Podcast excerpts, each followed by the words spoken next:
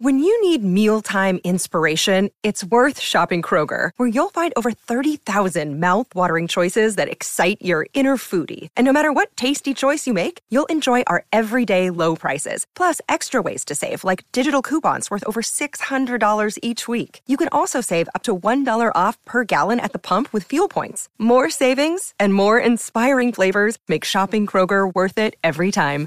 Kroger, fresh for everyone. Fuel restrictions apply. Another day is here, and you're ready for it. What to wear? Check. Breakfast, lunch, and dinner? Check. Planning for what's next and how to save for it? That's where Bank of America can help.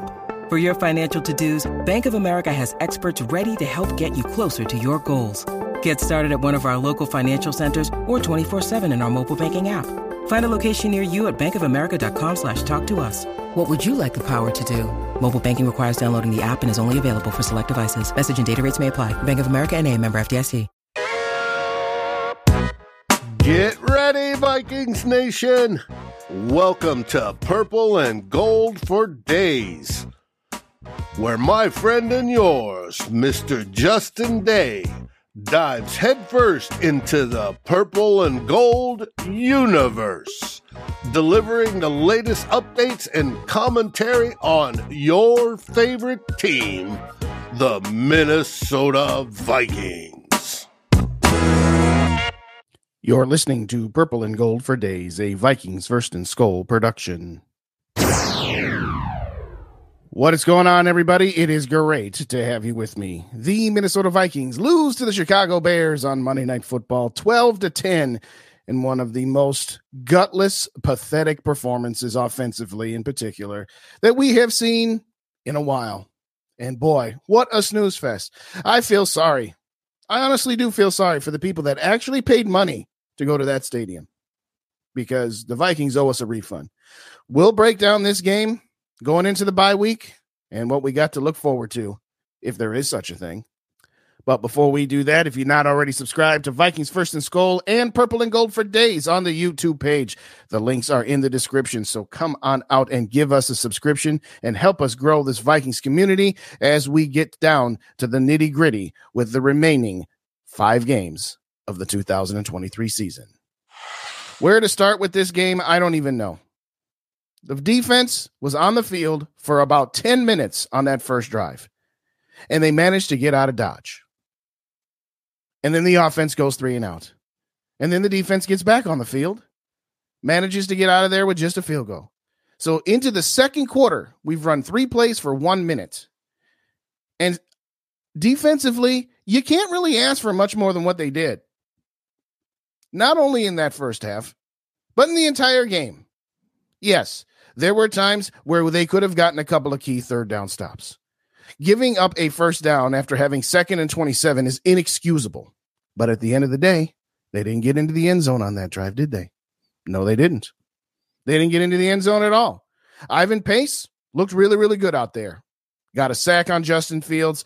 And realistically, the Vikings defense should have had about five sacks on Justin Fields.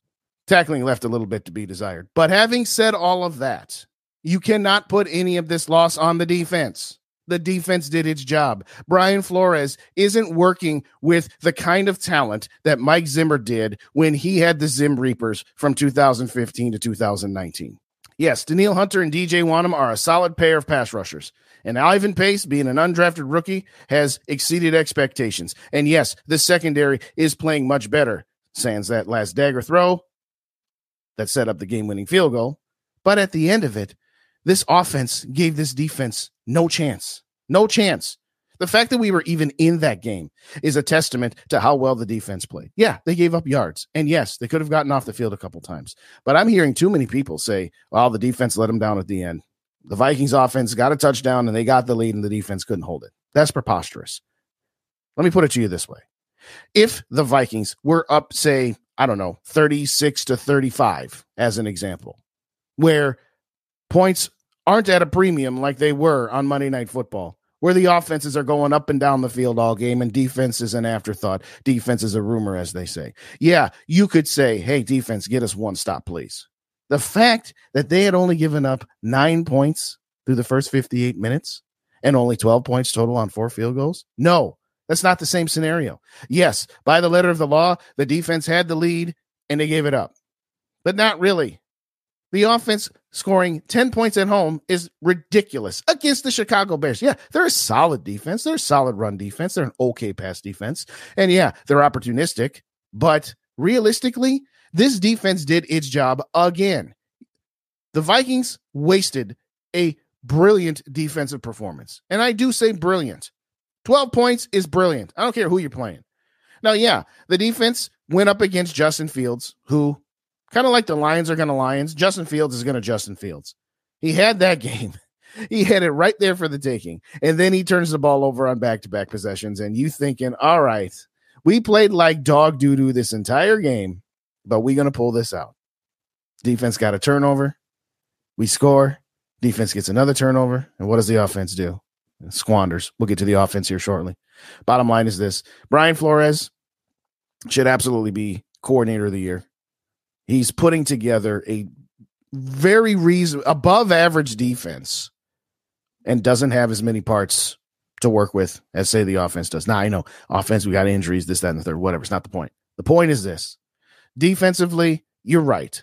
It wasn't against Patrick Mahomes or Josh Allen or Jalen Hurts. I get that. But for as many times as that offense put them right back on the field, three and outs here, turnovers there, that defense was gassed. Again, just like last week in Denver, they were gassed. 35 minutes time of possession for the Bears. What did you expect? What else could you have asked from this defense but what you got? I don't think you could have asked for anything more. Sheldon Day, my cousin, Okay, he's not really my cousin. He showed out. He had a couple of great stops, got the fumble recovery. Danielle Hunter is an absolute man child. One and a half sacks. He now has triggered in his next million dollar bonus. He is going to get paid this offseason. And I really do hope it's by the Minnesota Vikings. I hope they don't say, well, Danielle Hunter, you've just priced yourself out of what we can afford. They can afford to keep Danielle Hunter. They just can't afford to keep Danielle Hunter and sign Justin Jefferson and Christian Darrisaw and bring back Kirk Cousins. We'll talk about that a little bit here too, with the uh, magic of Josh Dobbs wearing off. That's a whole nother conversation that has stirred itself up yet again. But all I'm going to say is I don't want to hear anybody tell me that the defense owns any part of this loss. It is unfortunate that they had a couple of big plays go against them. Like I said, that uh, drive that they were second and 27, you should have never allowed them to get a first down. That's ridiculous. That fourth and 10 where they left the tight end completely wide open who had blocked for the first five seconds of the play and then slipped out and absolutely nobody there to pick him up. Okay, that was bad. The last play before the Bears basically kneeled down to kick the field goal to drain the clock and drain the Vikings of their timeouts. Yeah, that was bad. But if those are the only two real bad plays outside of some not so good tackling early on in the game, but ultimately holding the other team to field goals, no, we're not going to listen to anything bad being said about this defense. They're the only reason we didn't get blown out. If Justin Fields was halfway decent, we would have got mollywopped, mollywopped, if not for that defense. And again, I'm not saying that their performance deserves a, a bust in the Hall of Fame. talking about Justin Fields, talking about at home, but Nah, the defense did its job. Brian Flores did his job. The real culprits of this game was the offense. Two entities in particular the quarterback, who was absolutely atrocious, and yeah, the head coach, who's also the play caller. I know there's an offensive coordinator named Wes Phillips. He's a token coach. He don't call the plays. He helps put the game plans together. But ultimately, the buck stops here with Kevin O'Connell. I'm gonna start with Josh Dobbs the magic carpet ride has ended. We'd all hope that maybe this magic carpet ride could be something along the lines of Case Keenum. Some others had said something ridiculous like, oh, maybe he could be like Jeff George or Randall Cunningham. Uh, slow your roll. And uh, we've seen now why this guy has been on what five, seven teams in the last calendar year. There's nothing personal against the guy. He came in, lit a spark. He's the kind of quarterback that if your starter goes down for a week or two, you put him in there and hope to survive. But if you're asking him to carry you for the rest of the season because your quarterback is lost for the year, as is the case with Kirk Cousins, no, he doesn't have it. Now I'm trying to understand what Kevin O'Connell was thinking, calling the plays he did. Now, that is not to say that everything bad was because of play calling. You watch the all 22, you do see there are plays where receivers are open and there were plays to be made that Josh Dobbs didn't make. But what I don't understand is why you're not moving Josh Dobbs around in the pocket. He's a mobile quarterback. Don't try and turn him into a passing quarterback. We'll get back to that in just a moment. Josh Dobbs, four interceptions, could have easily been five or six. Now, yeah, somewhere in his fault. The one that hit Jordan Addison in the hands, that's totally on Jordan Addison. Totally on Jordan Addison. But the rest of them, I'm sorry. He's just not very good. He, he, he, the pumpkin has turned into the carriage, as they say. I mean, it's that simple. There's nothing more complicated than that. You had the element of surprise in Atlanta because you had just traded for the guy. You know, he was barely in the building for a couple of days, and then game time comes around. You had somewhat of the element of surprise against the New Orleans Saints, but at halftime, they figured it out. They absolutely figured it out.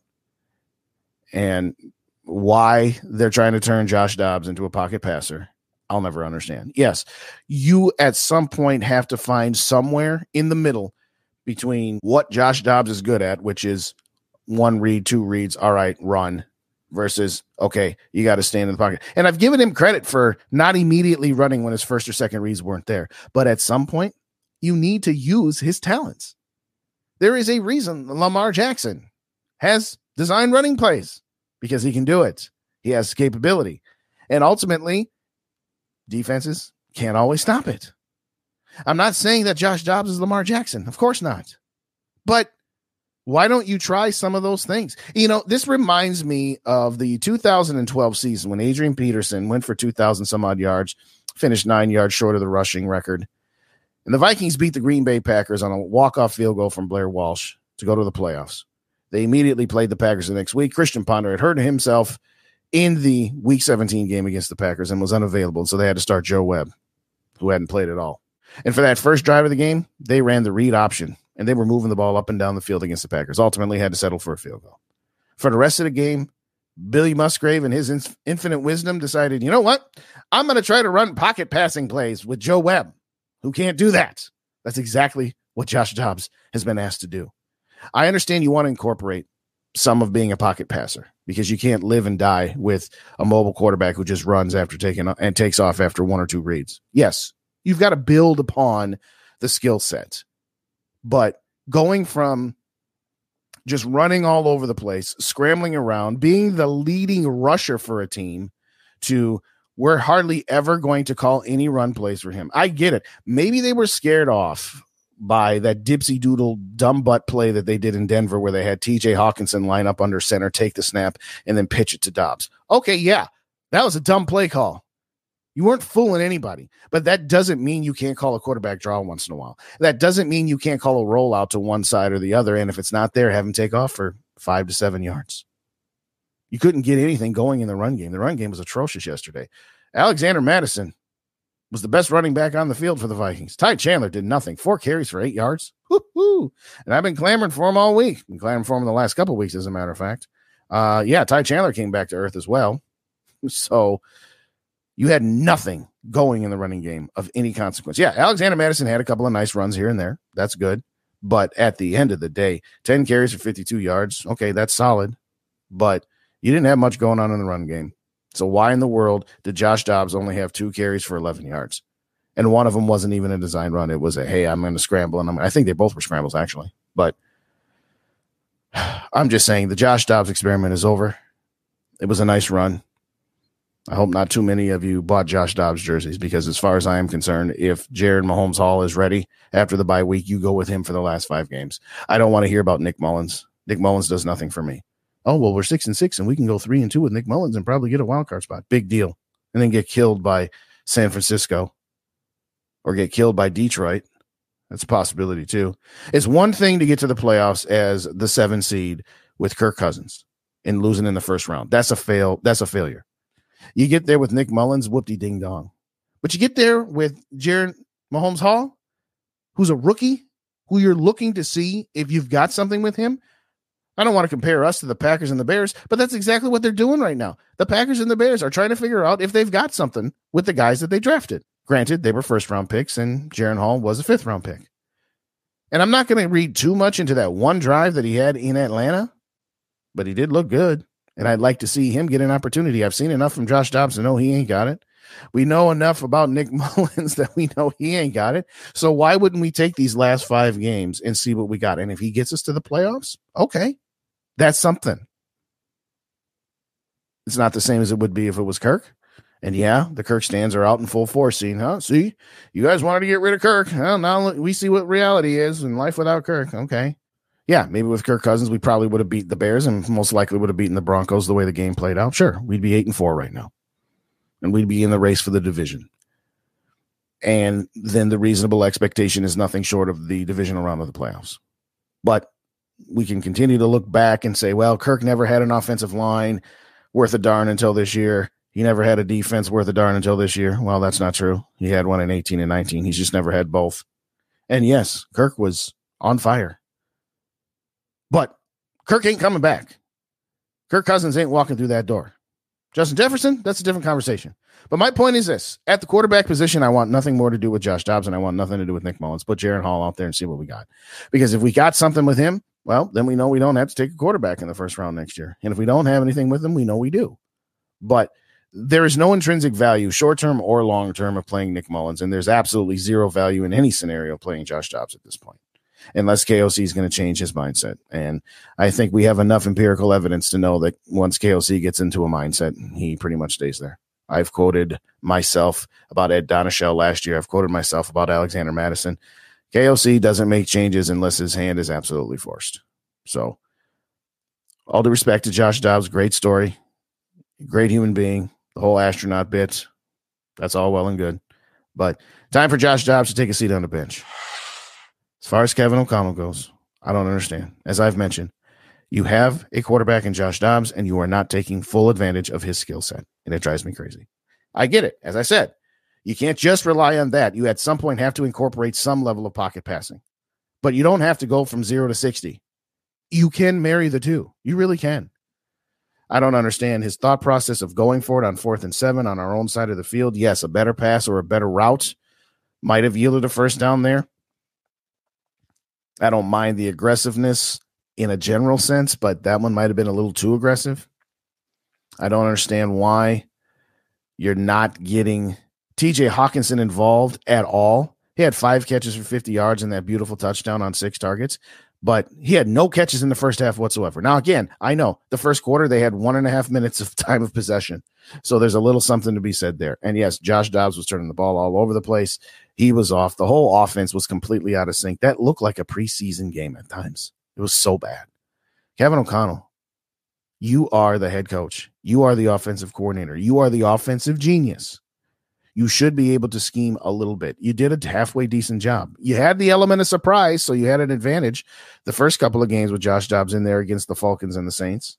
But I'm sorry, Kevin O'Connell, this game's on you. You should know at some point, all right, Josh just does not have it passing right now. I have got to find a way. The Bears were sitting on it. They were keeping him contained in the pocket. They absolutely cut off his escape routes. They pass rushed him pretty doggone good. I'll say this Brian O'Neill, not his best performance to say the least. we talk about this tackle tandem that we have, maybe one of the best in the league. Well, they weren't on Monday Night Football, that's for sure. Kevin O'Connell, you lost Justin Jefferson, you lost Kirk Cousins for the season. That is to be expected that things were not going to be perfect, but you've left money on the table. And I get it. It's not all play calling. Some of it is execution, but some of it is uh, incumbent upon the head coach slash offensive coordinator to put the guys that are playing in a better position to succeed. And with all due respect, he didn't put Josh Dobbs in a position to succeed. He just wanted to say, hey, he's been here for three weeks. He should have enough. Let's go. Let's go. Let's treat it like Kirk Cousins is still out there. Kirk Cousins ain't out there. He's just not. So it's kind of unfortunate. The Packers gifted you a victory against the Lions and you had every opportunity these last two weeks to be at eight and four and right in the thick of things for the division. You still in the playoffs. So all is not lost, but at the same time, you have had the opportunity to have a much bigger margin for error than you do. I said it on the Purple and Gold pregame show uh, prior to the start of the game that I wasn't worried about the Packers because I figured we were going to beat the Bears. Well, right now the Packers are only a half game behind you. Now, yes, they do have a tough matchup uh, Sunday night football against the Kansas City Chiefs. So we'll mark that down as a loss. But then again, they're still only going to be a game behind us. Now, yeah, we do own the tiebreaker on them, and we do play them again, and ultimately we beat them again at home on New Year's Eve. We'll be able to stay ahead of them unless we completely fall apart. But Seattle lost. You had an opportunity again. If you were eight and four right now, you'd be in the sixth seed, and you'd only be a half game behind the Dallas Cowboys for that coveted fifth seed. Because again, the fifth seed is going to play either Atlanta or New Orleans, whoever wins that garbage NFC South division. You would be eight and four. You'd only be a half game behind the Detroit Lions. So opportunity wasted last week was my theme on the uh, Skol for Days show Monday night uh, on Purple and Gold for Days. That's two weeks in a row you've had missed opportunities. And the biggest issue that I have with it more than anything is you missed opportunities against bad teams. The Chicago Bears are a bad team. The Chicago Bears are a bottom feeder. They're right there with Carolina, Arizona, Washington, the New York Giants, the Patriots, the Jets. They're bad. They're a bottom feeder an absolute bottom feeder, and you let them come into our house and win a game because you couldn't score more than 10 points? opportunity miss. But moving forward, we still have an opportunity to get in this playoffs. We got a game against the Raiders and one against the Bengals without Joe Burrow. On paper, you should be able to beat both of those teams. I know they're both road games. We're not going to play at home again until Christmas Eve. Okay. We played a home game on Monday Night Football, which is November 27 and we're not going to play another home game until Christmas Eve because we got our bye and then those two road games. So, and maybe that's not the worst thing in the world because right now the Vikings are not very good at home. I don't know what it is this season where our home record is just putrid, but yeah, you got to get those next two games. They are both must win games. They're absolutely both must win games. I'm not saying that the division is completely out of sync. It's it's on life support though. It is absolutely on life support because you're going to be three games behind Detroit if they end up getting a victory this Sunday. And ultimately, that should be the expectation because, yeah, they've got the New Orleans Saints on the road. The Saints are a mediocre team, too. So maybe the Saints can get you back to within two games, in which case you control your own destiny again for the division. But at the same time, so many opportunities just gone. And I know it hasn't been the season we expected. It hasn't gone the way we thought it might. But you still had opportunities, and you still do. You still got everything in front of us. You went, you run off five in a row, or you win four out of five of these last games after the bye week. Oh yeah, ten and seven. That'll definitely get you into the playoffs. As I said, I think Seattle is just going to fall off, and so uh, somebody on the radio today said that uh, they're predicting that three teams from the NFC North division will get into the playoffs. He said Detroit would win the division and that the Vikings and the Packers would get into the playoffs. I, I don't know about that. but when you really look at it, outside of the Dallas Cowboys, okay, so you got Philly, San Francisco, and Dallas, and then Detroit. Outside of that, you got mediocrity everywhere. The Falcons and the Saints are mediocre. One of those teams is going to win that garbage division. And then you got Seattle, Minnesota, and Green Bay. And oh, by the way, the Rams are right there too.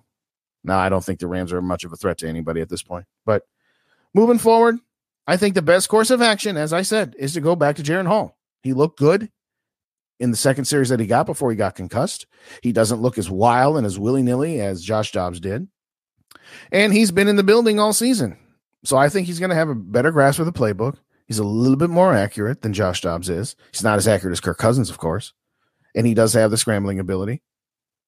So, yeah, I really do think that the best course of action is to go back to Jaren Hall. You bring back Justin Jefferson, go to Jaren Mahomes Hall, and let's see what we got for five games. Because, like I said, I think if you win four out of the five games, I think if you win three out of the five, you'll probably make the playoffs. If you win four out of five, you definitely do. And absolutely, if you win all five of your games, you've got a shot at getting that division. And if you win all five, like I said, you got a shot at that fifth seed.